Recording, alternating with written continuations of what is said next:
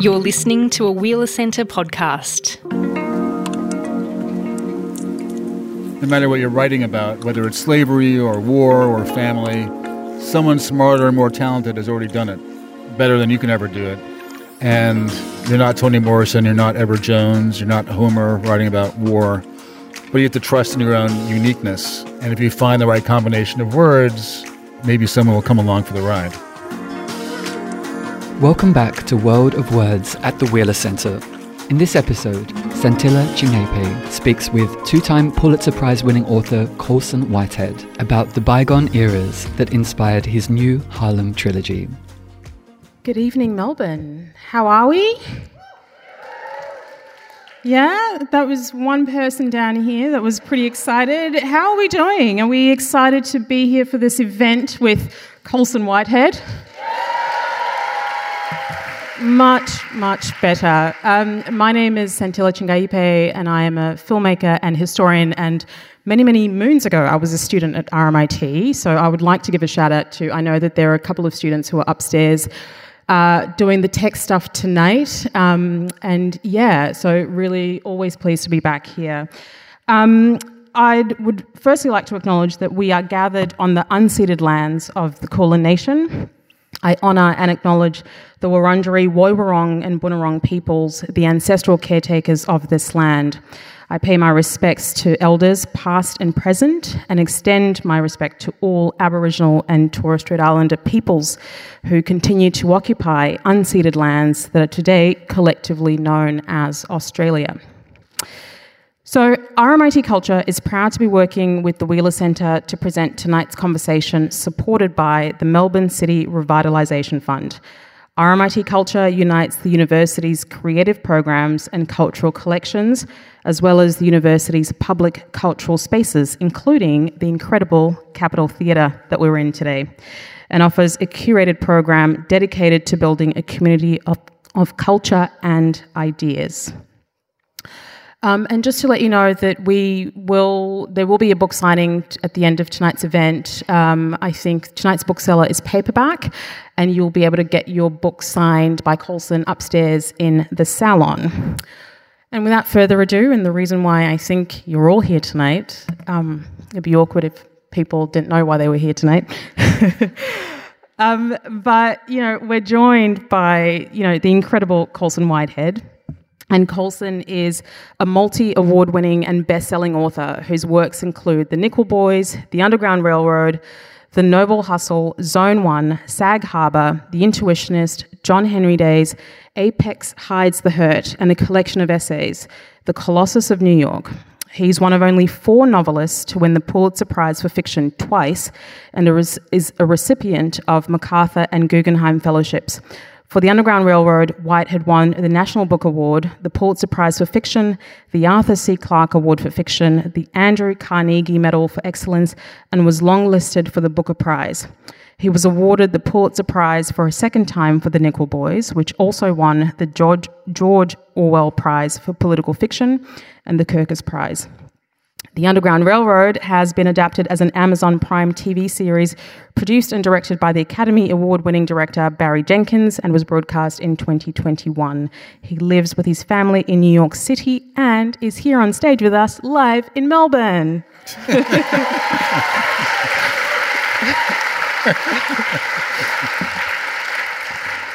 um, how was that on a scale of like one to 10 in terms of being weird, of having to hear me talk about you while you're here and like. Oh, I, I often uh, dissociate. so it's um, a little talent. Uh, thanks so much for, for coming out tonight and Santilla for talking with me. I usually spend uh, Wednesday nights at home in my apartment weeping over my regrets. so it's a nice change of pace for me anyway. Well, that's good. I mean, hopefully there won't be any regrets by the end of the night. Um, so you're here to talk about this trilogy that you've been writing, and it starts with Harlem Shuffle. And I thought perhaps we could begin there. Um, why Harlem Shuffle? Well, I mean, really, um, it was the summer of 2014, which was like a big year for me. It was the year that I um, committed to writing the Underground Railroad um, which ended up being very important for me. Uh, it's the year that I came across the story of the Dozier School, the Dozier School, which uh, inspired the Nickel Boys.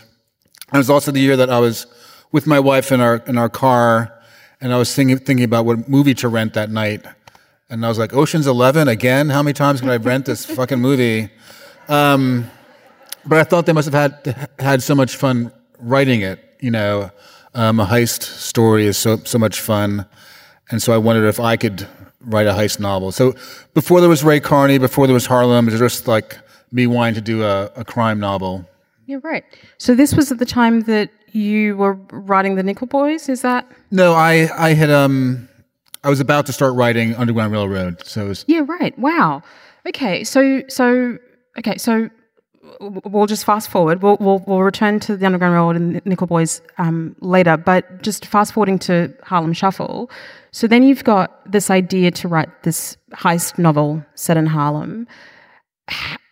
How does when does Ray Carney show up? When does his character reveal himself to you in the writing process? So yeah, so I have a genre, a, a heist uh, novel. For me, it's mostly the heist story is mostly a, film genre. Um, I had to find a place. Um, I was sick of writing about the South after Underground and Nickel Boys, and I wanted to come back to New York, frankly. So it's going to be New York. Um, and if you're going to have black gangsters, it's either Harlem or Brooklyn. And so I decided on Harlem. Um, so I had a place. What year? Um, I didn't want to go too far into the past because I was feeling lazy after Underground Railroad and didn't want to go, you know, do too much historical heavy lifting. Um, and uh, I was trying to think of a, a New York event that my heisters could exploit. So the blackout of 77 is that a good time to rip off a bank when the city's blacked out? I thought about the uh, the riot in early, the early 40s, which was uh, when a um, a black woman was abused by a white by a white cop. There was a week of rioting, but Ralph Ellison used that for Invisible Man, so he kind of owned it. Um, and then I remembered the 1964 uh, anti-police riot, and I thought that would be a good moment. Um, Right. So if you could describe Harlem Shuffle very briefly, how would you describe it? Uh, what do I call it? I guess I just call it a, a heist novel and then a, a character portrait. Um, over time, it's become also a portrait of New York City. Um, it started off as one heist, but I kept coming up with different capers for Ray Carney, so it became a triptych, uh, three different novellas that come together Voltron style to make uh, Harlem Shuffle.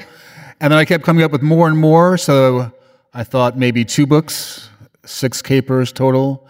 But if you do two books, you might as well do three. so, um, so it became a trilogy. I mean, what what I what what I I mean, I love this book, and when I was reading it, I thought that you had it. It felt like you were having a lot of fun as you were writing it. Did it feel like that when you were writing it? Well, you know, I have books that have you know more jokes in them, and books that are more serious. Uh, Underground didn't really have room for uh, a lot of my weird sense of humor because of the subject matter. Uh, the Nickel Boys does have some jokes. Um, you know, gallows humor is very important to the boys as a survival tactic. Uh, but when I started writing Harlem Shuffle, I was able to um, sort of employ my sense of humor again. It was very nice, you know, having fun with character names or gangsters. I'm, I'm writing 100 years into the sort of crime genre. We've had Dashiell Hammett, we've had Chester Himes, Patricia Highsmith, um, James Ellroy, Walter Mosley. And so the stories of these kind of criminals have gone through so many different changes that 100 years later I can have a lot more fun with uh, with the structure, with the form, with the stock characters. And so immediately it was a lighter book, and um, I definitely didn't feel the need to rush to the liquor cabinet uh, right after work, as I often did with Yeah. Underground and Nickel Boys. Um,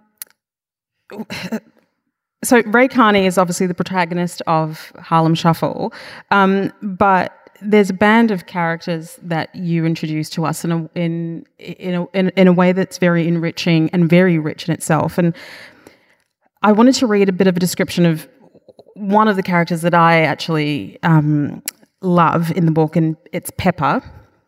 Um, and you describe him. This is how you, this is how Carney describes him. He, he, he says he was burly and long limbed, stooping to hide his true size. Something off about him made you look twice, but his dark gaze made you turn before you could figure it out. He shouldn't be there, but was.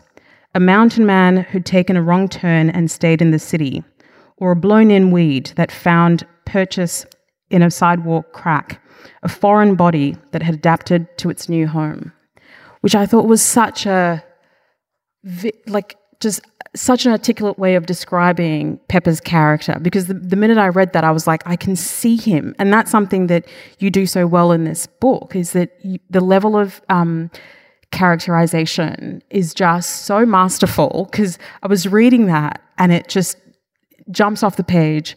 But clearly, it's, you know, it, it, is it hard to, to write that is probably the question I want to ask you. It, like, did that how did that description of Pepper come to you? Well, I mean, there always, you know, um, you know, definitely some paragraphs stay with you and remember how you were labored over them, and it took you like six months. Uh, you you have one draft, and then you figure out something else like three months later and change it a bit, and then finally six months later you finally get the sort of right combination. So that's like one paragraph. Pepper is a very important character. Um, you know, he guides Ray Carney into the underworld. And then when I was planning the second book, which takes place in the 1970s and has three stories, I figured Pepper needs his own story. So he gets his own kind of caper in the in Crook Manifesto, oh, right. the okay. second book. Uh, so his own 100 page fantastic shenanigans. and and so this this this novel is set in uh, Harlem at a particular time in history. And one of the things that I was was quite fascinating was just the level of detail in this world. And I'm curious, just how much re- research went into it. Like, I mean, even just like the furniture detail was. I, I was like re- googling all the modular, you know, couches that Ray Carney was selling just to sort of go, what does this actually look like? And it turned out it was exactly the same as you described in the well, book. Well, there's different um, uh, ways of writing about New York. Uh, my first book, The Intuitionist, is about elevator inspectors and takes place in an allegorical New York. Um, so it's very sort of a it's very distanced and, and noirish city. No specific street names. Um, Zone One is like my zombie apocalypse book. Uh, takes place in New York, and that's sort of like a utopian city because everyone's dead and there's no no longer a line for taxis or in a supermarket, and you can do whatever you want. And this one, I knew I wanted to be realistic, and so that means um, I drew upon gangster memoirs, uh, memoirs of hustlers.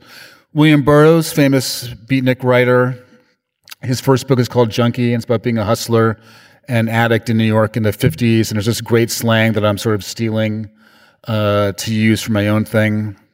Um, newspapers, it takes the book takes place in 1959, 1961, 64. So what's going on in the city at that time that I can exploit for my characters? Um, 1961 is the re-election of Robert Wagner for mayor, and so if I go to the New York Times archive online, I'll see an article about that, and on the other side, an ad for Seaman's Furniture, and I'm stealing language from those ads. Wow. Um, if you put in Harlem 1960s into YouTube, somebody's uploaded their grandfather's um, footage that he took with his Super 8 camera. They digitized it, and it's up there, just this weird artifact. And you see, are people wearing hats or not wearing hats? In the late 50s, people are still wearing hats, but they stopped by 64. Um, in the distance, you can see like pig knuckle sandwiches, five cents. And I'm like, pig knuckle sandwiches? Let's go in there. And so you're, you know, you're getting all this information, some of which you can use, some of which is just for me. Yeah. And then you figure out how to deploy it in a in a um, constructive way that serves the book. And how much of your own relationship to New York um, informed Harlem Shuffle? Because you were born and raised in the city. Um, was there any personal family history that, that helped shape some of that research and thinking about this world? Well, you know, I didn't realize when I started, when I picked 64 as the first year, that it was basically my parents' Harlem. They were a young couple uh, starting to raise kids in the early '60s in Harlem. Um, and I do all this research. You know, I found the Hotel Theresa, and then there's a, a chock full of nuts. This coffee chain on the first floor. So I wrote that scene. I told my mom, like, "Oh, have you heard of this place, the Hotel Theresa, chock full of nuts?" She's like, "Oh yeah, I ate there every day. You know, after before work. Um, I worked around the corner for a foundation. Um, I wrote more scenes. There's a department store called Blumstein's. Uh, I wrote the scenes. I told my mom, like, "Is this crazy furniture store?" And she's like, "Oh yeah, your dad worked there one summer." So um, I should have just gone to my parents, yeah. uh, but it didn't occur to me. So. Um, so it's not so my family history is in there. My family's in there, but um, indirectly, you know, I overlap with Ray Carney um, a little bit. Uh, we definitely are both obsessed with real estate, and I'm sure in Melbourne there's still kind of there's still that same kind of where's my apartment, where's my my neighborhood going mm-hmm. thing going on. Um, I'm often in my younger days. I was often going to a new apartment that I thought would fix me. If I'm in the right block with uh, in the right neighborhood, I might somehow become like not a subhuman. Then I move in. I'm like, there's no closets. Like, how do I know, not notice there's no closets? and what's that rumbling? Is it the fucking subway again? How can I move up on, on over the subway again? So um, Ray Carney is very aspirational and thinks that if he gets his job right, uh, if he gets the right uh, apartment with two bedrooms for the kids. Um, he'll fix himself, and it doesn't work out that way. Yeah. And one of the things that is quite interesting about the book as well is that it sort of grapples with morality in a way that is quite interesting because, you know, um, Ray Carney and the sort of world that he's involved in um, are sort of like, I don't know, blue collar criminals, if you can describe them as that.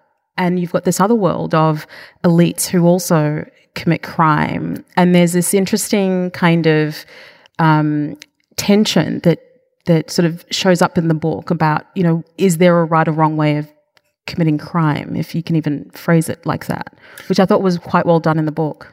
Well, I think there's, there's different kinds of crimes, a different scale. You know, in the first section, we're with uh, street criminals, you know, robbing uh, this hotel. In the second section, we pull back and meet the sort of more corrupt power players of Harlem, the black businessmen uh, who are engaged in diff- different kinds of crimes.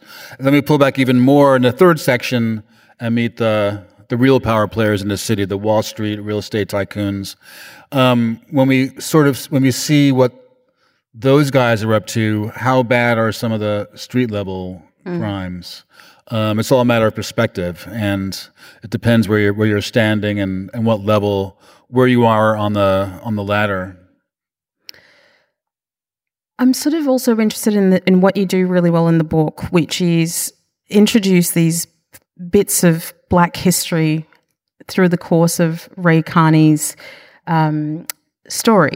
Um, I'm thinking here around, and this is a very funny scene. I remember reading it and I was just howling when um, I can't remember who it was, but they were describing um, Juneteenth, and then someone sort of said, "Well, that's a pretty odd holiday to be celebrating the day that the fact that you found out that emancipation happened years before."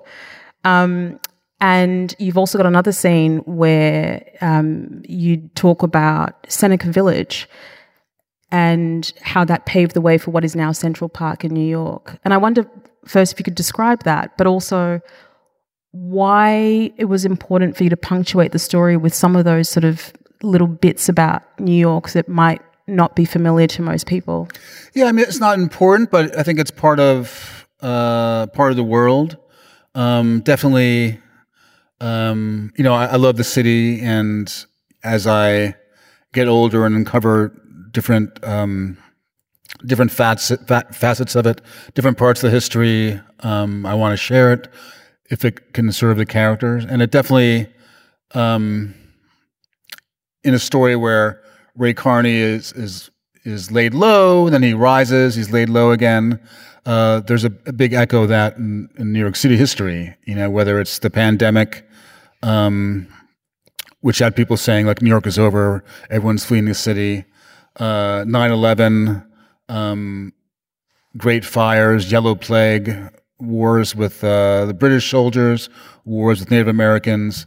um, New York is always in peril and it always comes back. And so finding incidents like uh, the history of Seneca Village served a larger story of regeneration, renewal, uh, destruction, uh, in ways that illuminate the character and sort of the larger theme. So Seneca Village was in the middle of Manhattan.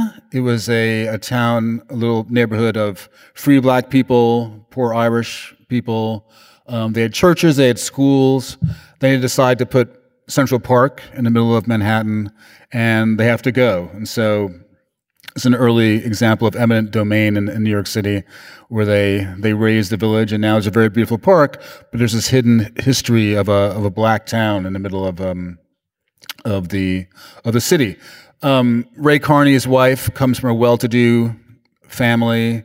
Uh, they're descendants of Seneca Village, and so I, in addition to the destruction renewal idea. I also get the the the idea of class. Mm. Elizabeth, his wife, is from a different socioeconomic uh, station, and so that history of Seneca Village, this sort of black aristocracy, plays out in different ways in the second section when when Carney is more sort of aggressively trying to rise up on the socioeconomic ladder. So you know you want to find a different bits of history mm-hmm. that serve the story, serve the characters, move the plot along.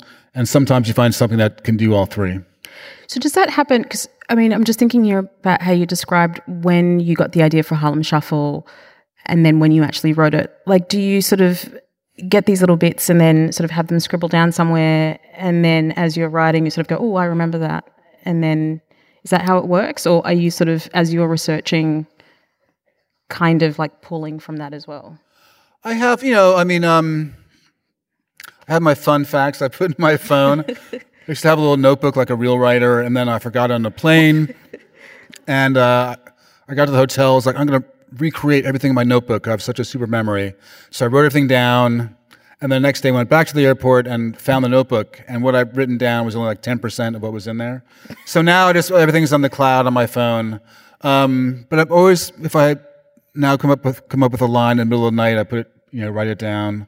Um, someone told me the story of Seneca Village like 15 years ago, and I thought, oh, I want to use that one day. Yeah. Um, I did find one note. You know, my origin story for the book is 2014, but then I found a note in my phone from 2012 that just says fence.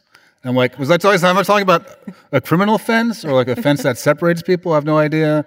Like, is that the secret genesis of the book? Yeah. Uh, just that one word. So, anyway, I have all these these, these shreds like a madman, and then um, once I start, once I commit to an idea, you know, the file gets bigger and bigger, and yeah. I'm, you know, is his name Pepper? Question mark. Um, uh-huh. Is he sell furniture, electronics? Question mark. And I solve, you know, solve these different problems. Where is this? What is his story? Where is his story? Is he married? Is he single? Does he have kids? All those different factors end up shaping his story. Yeah. Speaking of fence, I hadn't thought about this until I read your book. I hadn't thought about how a shop could be a front for criminal activity, basically. Um, and when how did that fact like how did that come up when you were sort of imagining this world that Carney was in and the heists and everything else? Why was it central that he um, presented as, in some ways, an upstanding um, character? Well, I mean, like like I said, like start with the heist, and then what year, what town, who's the main character. Um, I always hate it in heist movies when our criminal heroes pull off the job, half are dead. They're being chased by the police. They're bleeding. Uh, they have two million in diamonds, and they go to the fence. And he says, "I'll give you ten cents on a dollar." I was like, "What? They did all that work, and you're just gonna rip them off?" Um, I hate that guy. So I was like, maybe he's a good character for uh, for a protagonist. Um, there are a few sociological studies of fences. Um, a book called "The Professional Fence," um, stuff like that. And um, it turns out a lot of them will have a a legit business, and like selling furniture or electronics, and then the back is where they'll you know trade their illegal stuff. And so immediately that you know suggests that dual self. Right. The front you pay, you give to the world, and then your secret life. And I think all of us have that. um, in different ways in our, in, in, our lives. You know, we're one person to our family, yeah. one person at work, one person after midnight. And in the Dorvay section, uh, the sort of midnight time of criminal activity, you know, there's an, another uh, phase for Carney. So, um, uh, you know, I'm always like just trying to solve what the next problem is, like who, where. Uh, once I had the fence, the psychology is sort of in there in the um, in the profession itself. Yeah. After I read it, I kept walking up and down in Melbourne in the city, and I kept imagining what kind of shops would be fronts for criminal activity, and I kept thinking that it might be the souvenir shops because. And I have a theory here because during the pandemic, um, I don't know if you know this, but our borders were closed for about two years or something. Um, but the souvenir shops were open. I sort of sure, thought, yeah. which tourists are going into the souvenir shops? Um, but that was something that uh, Harlem Shuffle made me think about. Um, before we move along to your other work, I, I want to touch on a character that endeared me so much, um, and that's Freddie. Because Freddie was frustrating me, Colson. Like I I he was he was he yeah, he he if I was I, I kept thinking if I was Ray Carney, what would I do if I had a cousin like Freddie? And I and I think I would disown him straight away. Um, so how how quickly in the writing process did Freddie um, d- did Freddie make his presence known to you? Well, I mean, I think um, like both the Nickel Boys and Harlem Shuffle, the main character has like their opposite number, and so um, I think in both cases, um, they came pretty early. Once I started, you know, populating the book with a, a cast, somebody if Ray Carney has a sense of himself as a very controlled person, his opposite number is someone who's uncontrolled, um, and they're very close and the stuff they get up to when they're younger is okay, stealing comic books or you know throwing firecrackers, but then um, it's not so funny 30 years later. Mm.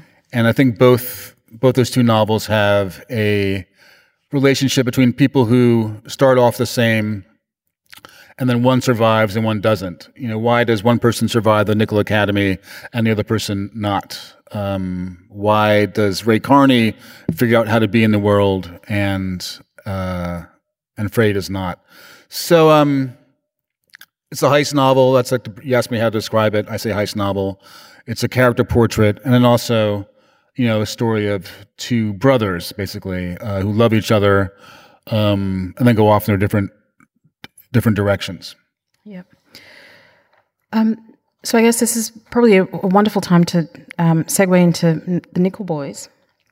Um, and you mentioned that you were working in Harlem Shuffle when you then decided to turn your focus onto the Nickel Boys. Um, what was it that led you to prioritize that over over Harlem Shuffle? It was more. I mean, I wrote Underground Railroad, and I thought um, I'll do my thing where I write a serious book and then a lighter book, and then um, Trump got elected, and it seemed that the Nickel Boys might be more useful for me to deal with my dilemma of being an American. Are we going in the right direction? Are we backsliding? Um, are we headed in the right way of a country, or are we doomed to have this sort of um, conser- conservative, progressive movement? So um, I don't usually do like two serious books back to back. But Nickel Boys seemed more um, compelling to me in the spring of 2017 when my schedule was open. If I have two ideas and that they're sort of, and I'm not sure which one to do, I'll, I'll have two notebooks and whichever one fills faster is generally the one I should be working on. It comes, uh, you know, it becomes pretty uh, obvious really quickly. Right. Which one? Which one? Um, I'm sort of more preoccupied by. Yeah.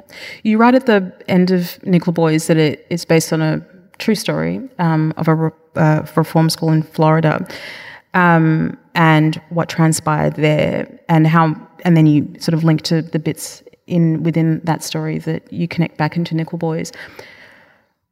But I want to know about Elwood, and his character. I mean, you obviously would have had all this research and you would have had, you've been reading and thinking about it.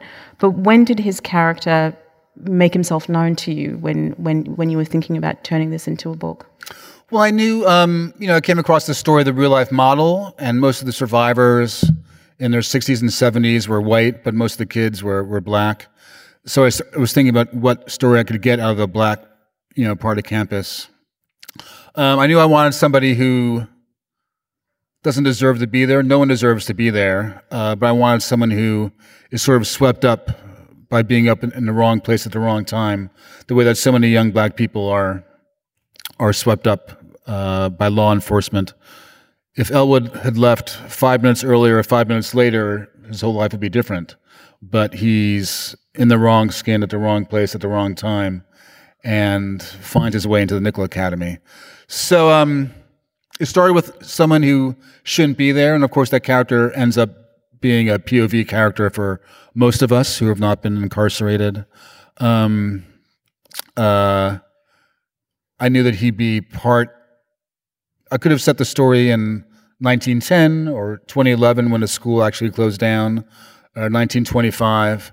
But I picked 64 because it's the height of the civil rights movement, and we're about to get this great legislation, uh, the Voting Rights Act, Civil Rights Act. But it's also the height of segregation. Um, so it's a moment where uh, both these two forces are at their at their height, um, and I knew that I wanted somebody who believes in the, that the world's going to change, then is forced to confront those beliefs when he faces this, you know, the real face of the evil he's up against. And you constructed it so well because as your, I mean, Elwood uh, and what he experiences and what he endures is just absolutely devastating as as the book continues because I mean I certainly could relate to to to, to feeling like an Elwood to feeling like you know if you just do the right thing things will work out. And having that not be the case um, was that deliberate? I mean, you talked about the moment that you were in in your life and, and, and what you were grappling with. And was that part of that tussle that you were having internally as well of um, will good prevail, I guess? Well, I had two ideas uh, that I kept at the top of my little computer file, and one is that the um, the guilty go unpunished, and that the innocent suffer, and that's um, that those are, those are the two sort of guiding rules of the Nickel Boys, and also our world, our world a lot of the time. Yeah. So the Nickel Boys, as you said, um, rooted in historical fact. Um, so was the Underground Railroad and parts of Harlem Shuffle. I'm curious to sort of know what is it about history that fascinates you? What, what, what? It's a place that you seem to return to a fair bit with your work. Well, I used to. Um, uh, my early books are very contemporary. You know, very uh, um, much about contemporary life, and I got to a point where I thought I said enough. Like I thought I should just shut the hell up because I have nothing new to say.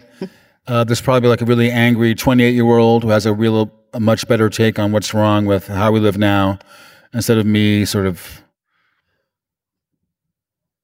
sad middle aged guy who worries about his kids and his mortgage. Um, and so rather than just keep saying the same things about how we live now, uh, going into the past became a way of finding material, and I got a lot of creative uh, inspiration out of it. Um, I couldn't rely on the nickel. We talked about humor. I couldn't rely on my sort of satirical distance in Underground Railroad, um, and that was good for me for that book for that you know time period. Um, I couldn't rely on my sort of stock critiques of late capitalism and information age. I had to sort of get out of my comfort zone a bit, and so um, uh, it's just been a, re- a really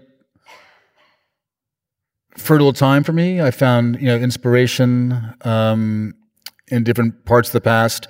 You end up talking about how we live now. Um, anyway, you you always do because some things change and some things don't. But um, uh, I think periodically I have to make these sort of changes in my in how I work, and um, or else you become you know sort of stagnant and start repeating yourself. Yeah. I, I, wonder. I mean, you know, you're like you mentioned. You, there's there's a lot of humor in your writing, and there's the history there as well.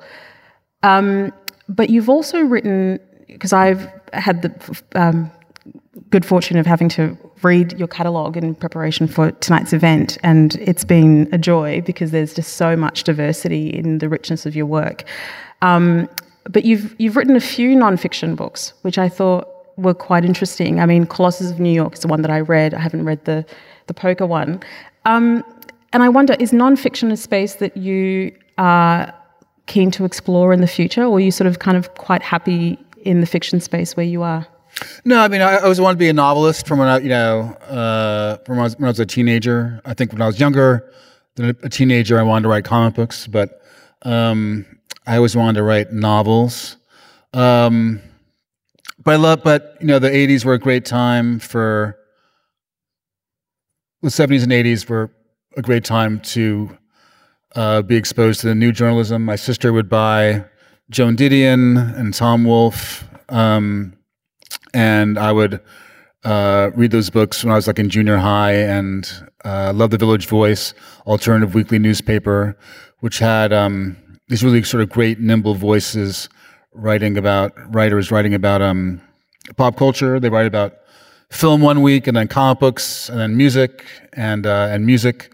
Um, and I thought that uh, that'd be a cool job. So I started off as a journalist, as a critic, uh, but I always wanted to get back to to fiction writing. So the two nonfiction books I've written sort of um, just sort of happened to me. You know, the Colossus of New York is a series of expressionistic pieces about New York City. And after 9 11, I had to figure out how to be in my city after being attacked. So I committed to that book. And it's weird nonfiction. And then my poker book uh, about going to the World Series of Poker. I was in between things. I got a, a call from a magazine asking if I wanted to write about the World Series of Poker, and I was like, no, I don't want to go to Vegas. It's like hot and stuff like that. and then they said, well, what if instead of paying you, we paid your entrance fee of 10 grand and then you wrote about that. And I was like, sure. Um, but I never played tournament poker before, so I had to like learn. And I got a poker coach teaching me how to play. Um, I was training. I would go drop my daughter off at school. You know, say hi to the other parents. Like, you know, what do you have today, Colson? I'm like, I'm going to Atlantic City to gamble. I'll be back about 4 a.m. Uh, taking that late night bus. Um, and then I had to then I had to play in the World Series of Poker, and it was just a beautiful experience. Uh, the article came out in four installments, and so I wrote the first one. I would get feedback, like on Twitter, um, and I felt really collaborative in a way that, and less isolated than you know writing a novel. So um, uh, I think maybe every 10 years it's, it's, good to write a nonfiction book i'm probably due i guess okay. uh, but really I'm, I'm, a, I'm a novelist yeah um, a couple of weeks ago, I was um, interviewing Bernardine Evaristo. So she won the Booker Prize a couple of years ago on this very stage, and she was talking a lot about how people sort of see her as an overnight success because obviously she's won this prize and it's brought much more attention to her work, um, and it happened late in life for her. And but she had obviously been writing for a very very long time. And I was thinking about this in, in, in, your context as well, because as I was going through your body of work, um, there's just so much there that you've written, and you have gained enormous recognition for your most recent work, um, and well deserved, absolutely. Um, but I wonder, what was it in those years that you were writing um, that kept you returning to the page? Like, what, what, what was it that, you know, you'd write a book and then it'd be out in the world and then you'd return and you'd write another one. I'm just curious about that. Well, if I could do something else, I would. I mean, I hate the job. Uh, but, you know, I wanted to write from an early age, write comic books and then horror novels like Stephen King. And then, uh, but I think I became a writer once I wrote my first novel and I got 25 rejections. And I was like, I had no choice but to write the next one. If I could, um, my parents want to become a lawyer. I don't want to be a lawyer. Um, I don't want to become a vet. I hate animals. it didn't seem like there were many options. So um, no one else is going to write the book for me, so I have to write it. And maybe people will get me three books in or four books in. Um, but I'll be a better writer for having written the second book. Yeah. And I'll be a better writer for writing the third book. And so, you know, I'm sort of I'm sort of stuck with it. Um, and it's it's stuck with me, I guess. So But it takes a certain level of self belief to just keep persisting. delusion. I mean, I think uh, you know. I mean, why should someone read your book? You know, why do you have something worthy to say? And you have to believe that you do have something worthy to say. With Underground Railroad, you know, um, there are great novels about slavery, uh, beloved by Toni Morrison, The Known World, Edward Jones. And so before I started, I was like, oh, I'm going to reread these books and uh, uh, see what I can get from them. And I got 30 pages into Beloved, and I was like, I'm totally screwed. You know, you can't really beat Toni Morrison. Why should I even try? but I think what I found very calming was the idea that no matter what you're writing about, whether it's slavery or war or family, someone smarter and more talented has already done it better than you can ever do it. So you just have to trust that you have something to add, your own sort of distinctive story. And you're not Toni Morrison, you're not Edward Jones, you're not Homer writing about war. Um, but you have to trust in your own uniqueness. And if you find the right combination of words, uh, maybe someone will come along for the ride. Um, speaking of the Underground Railroad, many years ago when you were in Melbourne, I don't know if you will remember this, but um, you gave a talk. It was quite similar to this. And I was sitting in the audience and you were asked a question. I think it was around the time that Trump was elected. And you were asked a question about the state of affairs in America um, as a black American.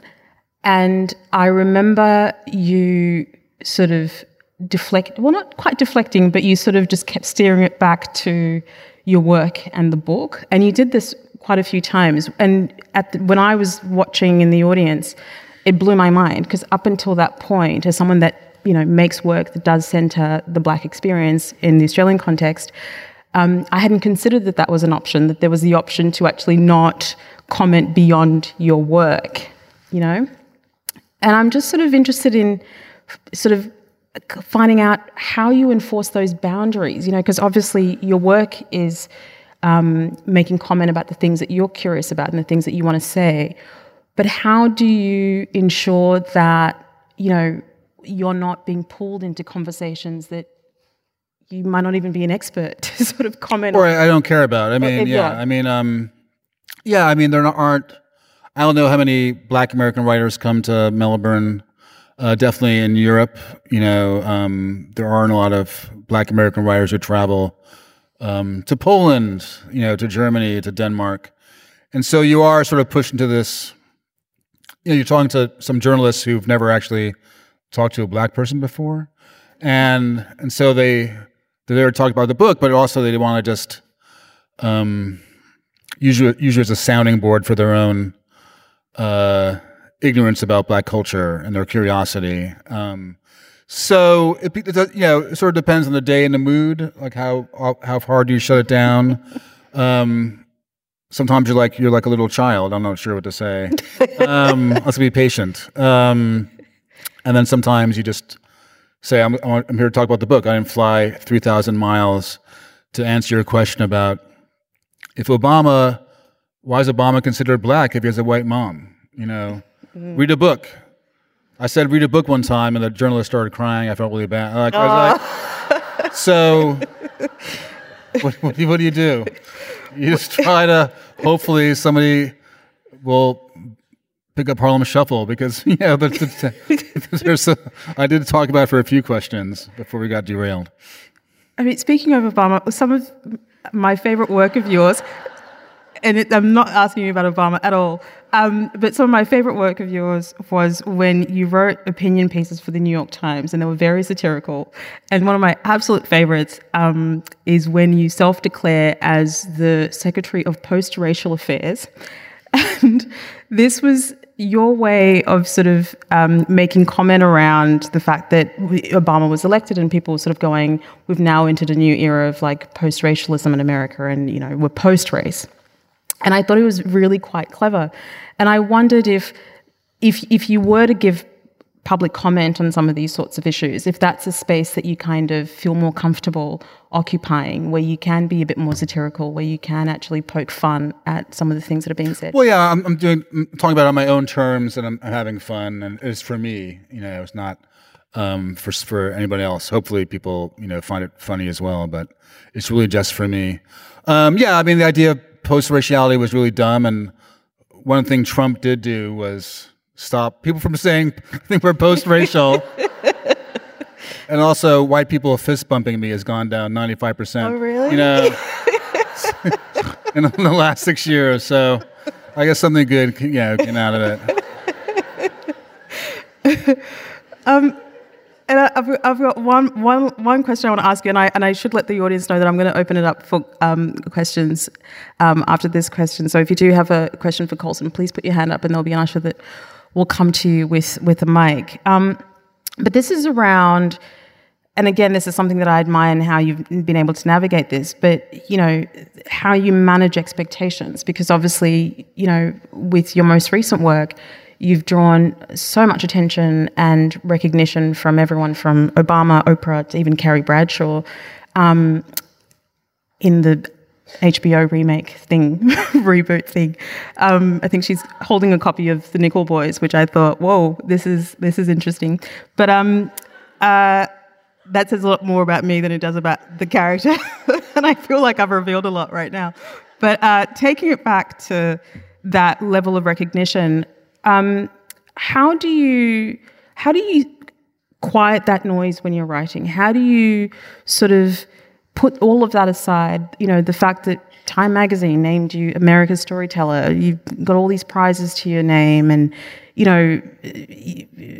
Even when I was introducing you, you know, I introduced with all these incredible accolades. But how do you quieten that when when you are just with the page and you and you're writing and you're you're working through a story? Well, because I guess the the work is hard and hard, and it's vital to me, and I have no choice but to keep going. And it's always hard. It doesn't get easier because people are reading me more. Um, doesn't get harder. It's just always the same sort of level of difficulty. I mean, I think. Um, I guess people often ask, like, do you have, you know, expectations are high? How do you feel about people, other people's expectations, and those are really other people's expectations. You know, I, I have my own quality of standards for my own work that I'm trying to live up to. I want to fix that crappy sentence. This ending does not work. I got to figure it out. And um, all the other stuff um, is really separate from the for me and, and, me wrestling with the the work and the ideas and trying to get it right. Um, so there's not enough time to worry about what other people are thinking. It's nice when people enjoy the book, um, but it's really about me. I'm writing for myself uh, to figure out the world, to figure out my place in it. And again, if I find the right words, people come along, but it really is just for me. Yeah. Um, can we turn the house lights on so that we can see if people have their hands up for questions? Hello. Yeah. Okay, great. Have you Hi. got it? Great. My question was um, what are you reading at the moment and what are your thoughts on it? And also, do you have an emerging writer that you'd highly recommend and why? Um, yeah. I'm mostly reading nonfiction these days. Um, uh, I'm not sure why. Um, so, David Hajdu, uh, American writer, writes a lot about pop culture has a great book called Positively Fourth Street. It's about the early folk scene in New York. Joan Baez and Bob Dylan as their finer footing. I don't even like those people. Um, but he's a very compelling portrait artist about New York and, and different cultural periods. Um, so I had a David Hajdu doubleheader. I read that book, and then Lush Life, which is a biography of um, Billy Strayhorn, who was um, a jazz guy who wrote a lot of Duke Ellington's big songs like Take the A Train, never got credit. And I think I'm, I'm liking them because they're both about New York. Um, they both took place in New York in the 40s, 50s, and 60s. And um, that's where I'm sort of living you know, creatively. Um, so mostly nonfiction. Uh, Patrick Radden Keefe, uh, his book Empire of Pain about the opioid epidemic is always a highlight, and I always like to recommend it. Young writers I'm championing. Um, I'm blanking, unfortunately, but I'm sure there are many people, um, young people, talented. So, a hand down there. Do you listen to music when you're writing? Um, I do. Yes, loud music. Um, uh, I'm from New York, and so I always did like music.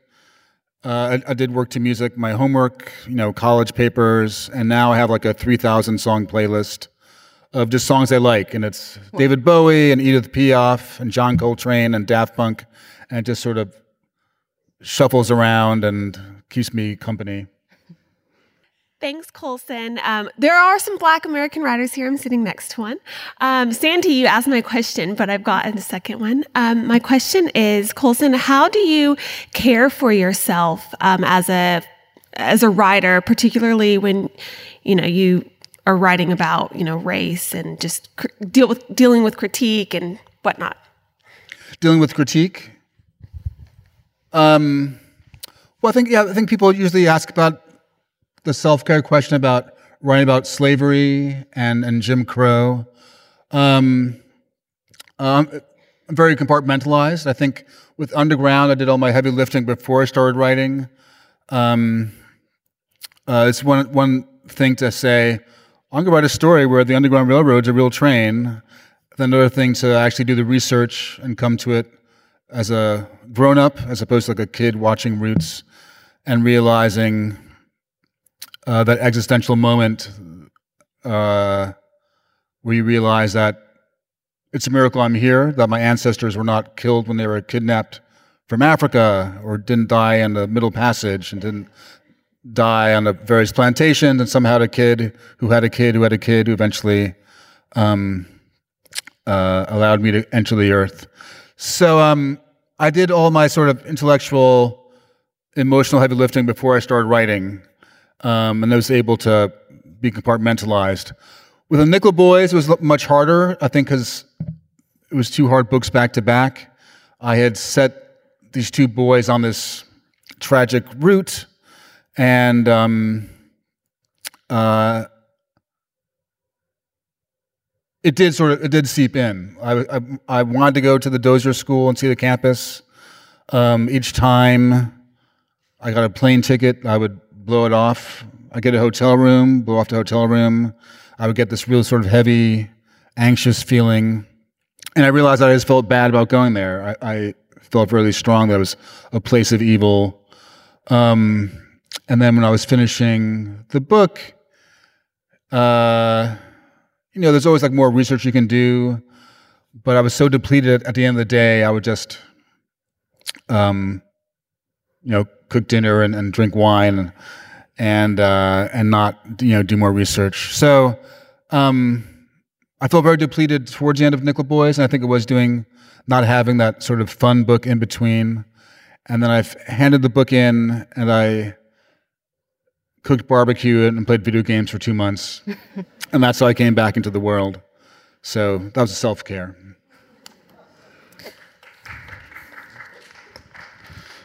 Good evening, Colson. I just wanted to ask you, um, as in your experience as an artist, uh, especially as you were saying before, in terms of how you find that bits of you find its way into your work and how that sort of shapes how you write your work. What I wanted to ask, especially with um, some recent debates, is whether or not you think the artist can really be separated from the art. In that, as you were saying before, how bits of yourself finds itself in that art. Can it really be separated from it, or? Well, I mean, I you know I think. Um I'm in some books and I'm totally absent from other books. Um, so I talked about overlapping with Ray Carney. Um, I have very little overlap with Cora, the main character of Underground Railroad, which is probably why it's my most popular book. Um, I could help but notice. Um, the Colossus, of, the Colossus of New York, my New York book of essays, is probably my most personal and autobiographical, but no one would, would think that but there's so many bits of me that I recognize in these sort of floating uh, perspectives and, and and anonymous consciousness uh, that I recognize as my own. So that's very close to me, but no one really know. I have an autobiographical novel, Sag Harbor, which does take off from the very facts of my life growing up in the 80s. But um, my 1985 was really boring, and uh, I have to change things to make the character compelling. I would put my my friends in the book, my friend Jeff. Uh, but each time Jeff appeared, he would do something un-Jeff-like because it was not a memoir; it was a, a novel, and he has to do certain things. And um, uh, sometimes the things that Jeff would do in real life didn't serve the story. And so, weirdly, my made up Jeff is more real to me than the real Jeff, who's sort of like a jerk. um, so, uh, yeah, so sometimes I'm in there, sometimes I'm not. It really is um, getting into character. And sometimes you can, I can draw upon myself, I can draw upon people I know or things I've observed. And then some things I'm, I'm totally making it up. Great. We have time for one more question. I think there's a hand up on this side. Wonderful. Thank you so much, Colson, for being here. Um, I'm from Bronx, New York, and have read your books. And one of the things that stands out very strongly for me, other than New York City, is your connection to the South, or that you bring back from your first book to Nickel Boys, the South. And my question to you is where does the impetus or where's the kind of relational connection to the South connect for you in these books? Is it through a family history or kind of strong sense of, you know, kind of connecting the Black experience to the South before New York or just any, yeah, anything? Yeah, I mean, um, really before Underground Railroad, I had no connection to the South. Um, uh, but the South is where most of the slavery was, and so um, I had to had to get in the character. Um, uh, if you decide to have a female main character, your female main character should be convincing and realistic. If you decide to write a novel in the South, um, it should be uh, convincing and realistic. So personally, um, I've gained a lot, a lot, of affection for uh, for the South uh, since Underground came out. I had no idea how it would be received down there, but definitely uh, the coast, North Carolina, South Carolina, um, has really embraced it and brought me down. I've been to a lot of colleges, been to a lot of libraries there. Um, Georgia, Florida, Florida because of the Dozier School. Um, I've not been to Alabama, Mississippi. Um, so the Deep South definitely is not um, having a reckoning with with the with the past. Uh, but I've been delighted with people who are really reckoning with their own great great great grandparents who own slaves. You know, uh, towns where they have they're taking down statues and and trying to um, uh, figure out what happened and why and, and how they can do things differently. So um, so the South is there uh, because that's where the slavery was. People, in the same way, people are like, "Oh, you must really love Harlem to write this book," and actually, I don't really. It's just another neighborhood. I like I like all neighborhoods in New York, really, except for Staten Island. Um, so. Uh, um, Harlem was where the black people were, so that's where the book takes place. And uh, I love I love Harlem. I love Turtle Bay. I love the East Village. Um, all these different places. They're all part of um, that great organism called New York City, which is which I love. So thanks a lot. Wonderful. And on that note, that concludes tonight's conversation with Colson Whitehead. Can you please join me in thanking Colson? Thank you.